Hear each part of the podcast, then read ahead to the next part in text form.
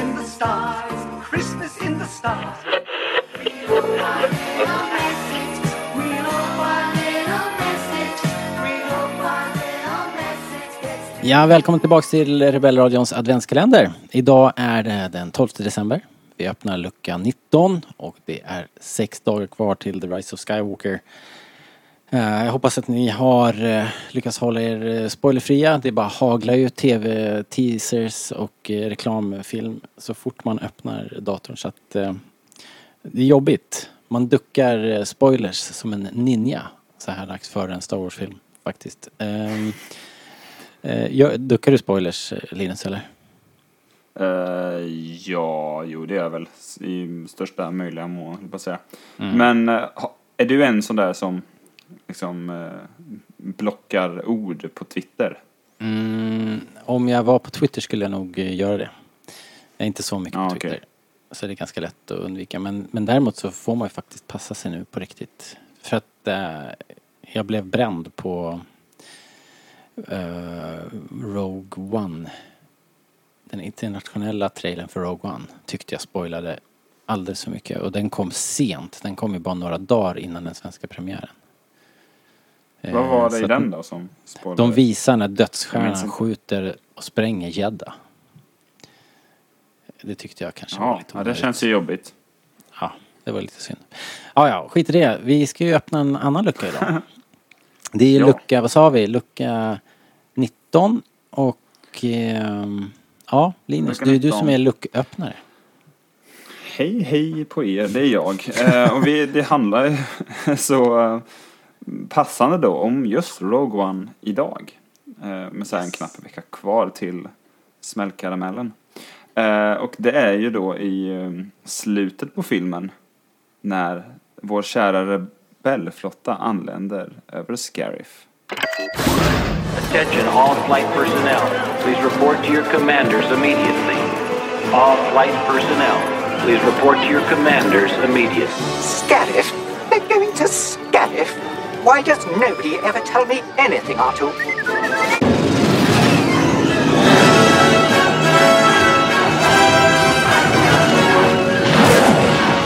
This is Admiral Radish of the Rebel Alliance.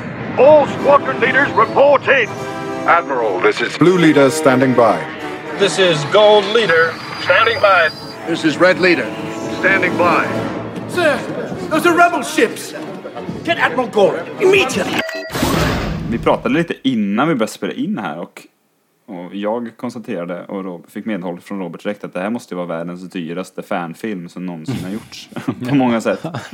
Ja, verkligen. Och det blir ju först och främst är det bara oerhört jävla, vad ska man säga liksom, upphetsande låter ju fel, men ja, men det är intensivt ju.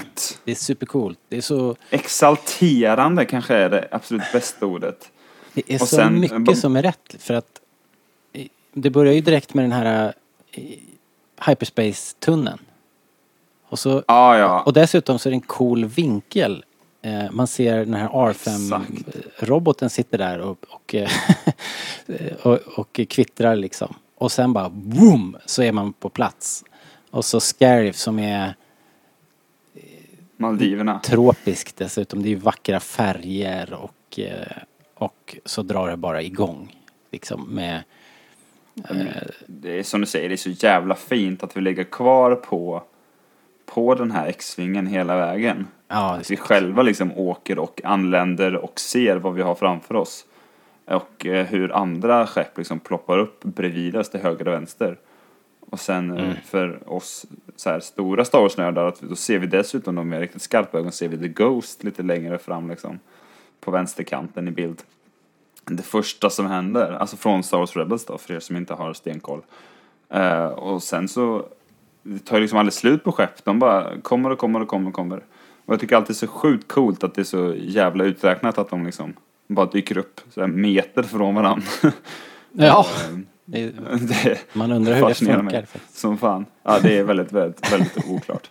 Men det är coolt ändå. Ja. Och sen då så har vi ju våra gamla godingar från Episode 4. Yes. Gold Leader och jag minns inte vad de heter riktigt, men Ja, det är hela Red, det är ju Red Leader, det är ju Red Squadron är ju där och här händer ju saker slag i slag. Först börjar de ju och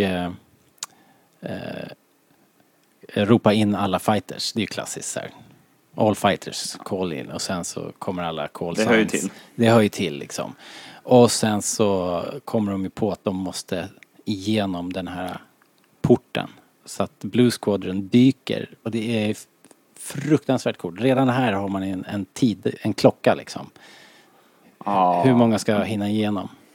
Det är framförallt det är jävla coolt, men det är väl en X-wing va? Det är väl den som kraschar eller som vinklar upp för sent. Precis. Och som bara studsar på ytan. Det är riktigt snyggt.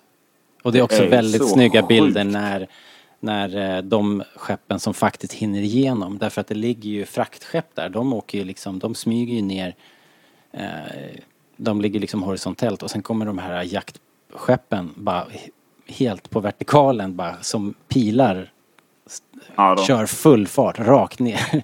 Det är så snyggt alltså. De hinner inte stänga dörren riktigt där innan de kommer. Nej, precis. Just det, det är för jävla tufft. Det är så snyggt.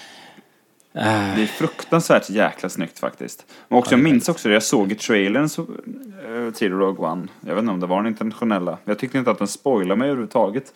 Men det finns ju några schyssta vinklar på, framförallt på X-vingar som liksom rör sig lite upp och ner mellan pelare liksom. De flyger runt den här strukturen, precis. Ja, precis. De flyger liksom i något fackverk där och...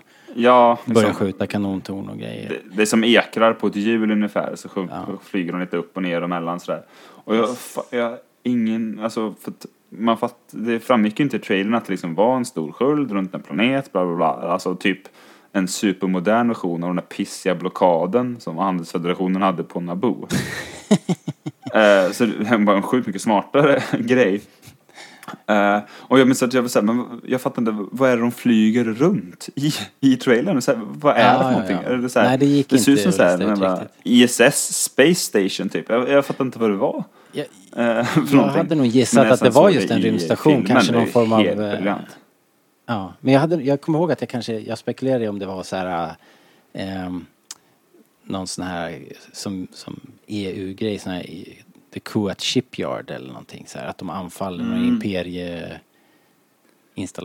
Ja. Men det var det inte. Det är ju väldigt Star Trek-igt tycker jag, själva designen på något sätt.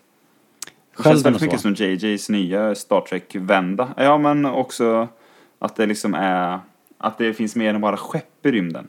Det är ju Star Trek väldigt bra på. De har ju liksom så här städer i rymden och någon jävla så här, typ något superstort sjukhus som flyter runt i rymden. Det kändes väldigt som det på något vis.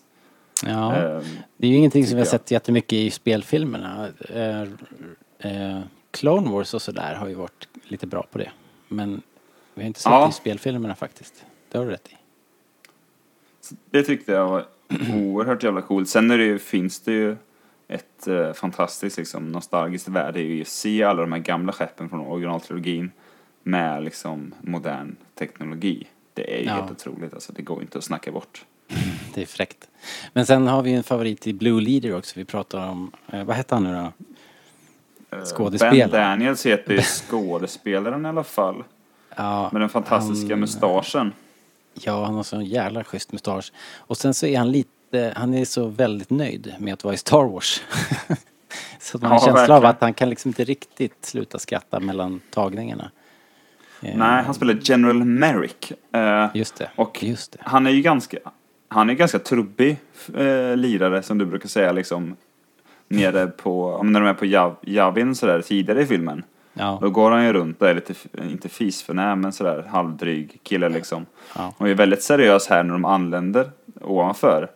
Men det man framförallt minns från honom är ju när han efter att Base skjuter den här någon form av rocket launcher på AT-AT:n som den liksom skakar av sig, men så från liksom ingenstans kommer då några X-vingar och skjuter ner den. Ja. Och sen så klipper det liksom in till han i cockpiten och han kan inte hålla sig för skratt. Nej. Han tycker det är så roligt. Han ser ut som han spelar arkad liksom. Han är så jävla nöjd där. Ja, fan vad kul. Han lever ju i drömmen här. Det är så fantastiska scener här. Jag vet inte om jag vågar säga det, men när jag såg det här sist just den där scenen när Blue Leader sänker AT-AT:n, så då fick han tår i ögat. Det är väl inte så jävla konstigt. Jag vet inte om det är riktigt normalt. Men nej, det är oerhört bra. Jag älskar de här scenerna. Ja. Jag minns att jag fick en tår i ögat när jag såg Force Awakens för 17:e gången hemma i mitt rum. För att det kom någon jävla... Ja, jag minns det väldigt tydligt, för det var när Leia dök upp och sa hej, här är jag, och så träffade hon Han Solo. Då, men det brister liksom. Det är någon sorts missbruk. Men det är då bra missbruk ändå. Ja, det finns mycket värre saker att vara beroende av liksom. Och jag tycker ändå att vi behandlar det liksom på regelbundet. Vi pratar om det. Ja, vi öppnar upp. Vi har de här mötena. Ja. Ja, men du, det här är ju inte någon scen kanske som man analyserar på djupet och hittar dold mening med, eller någon bakomliggande dramaturgi eller personlighetsutveckling eller så, utan det här är ju bara sjukt cool action. Det är inte VM i undertext här riktigt, nej, om man säger så. Verkligen inte. Det är bara liksom en stor godispåse till Star Wars-fans här. Ja, verkligen. Men liksom samtidigt som det med liksom Star Wars-godis vi aldrig ätit förut på något sätt. Det... Om vi vill fortsätta med den metaforen. Men jag tycker det är så jävla bra, och det är exakt på grund av scener som den här som man vill ha nya filmskapare och unga filmskapare som gör Star Wars liksom. Ja. Det är på grund av scener som den här man inte vill ha liksom, inte vet jag, men typ Robert Zemeckis. Och vi älskar Robert Zemeckis, det är inte det. Men att få se liksom Rogue One med de här nya, och i det här fallet då Gareth Edwards lite skruttiga liksom stilen. Ja. Det är helt fantastiskt alltså. Gareth Edwards har ju verkligen spikat känslan. Det är ju J.J. pratade ju om när han gjorde Episode 7 att han ville att man skulle kunna se hela filmsviten, och att när man hade sett klart Return of the Jedi så skulle man kasta i Episode 7 och så då skulle det vara sömlöst liksom. Det är det inte. Därför att Episode 7, som har ett oerhört snyggt foto, har en väldigt rätt så distinkt J.J. Abrams känsla ändå. Den har en annan textur. Men den här Rogue One, den tycker jag gifter sig väldigt, väldigt bra med den ursprungstrilogin liksom. Framförallt tycker jag den funkar väldigt bra som någon sorts mellanläge mellan Revenge of the Sith och A New Hope. För de är ganska långt ifrån varandra, både känsla och ton och stil liksom. Mm. Den här lägger sig väldigt fint liksom, och passande nog mitt emellan dem. Och jag tycker det funkar fruktansvärt jävla bra alltså. Väldigt härligt. Väldigt, väldigt härligt.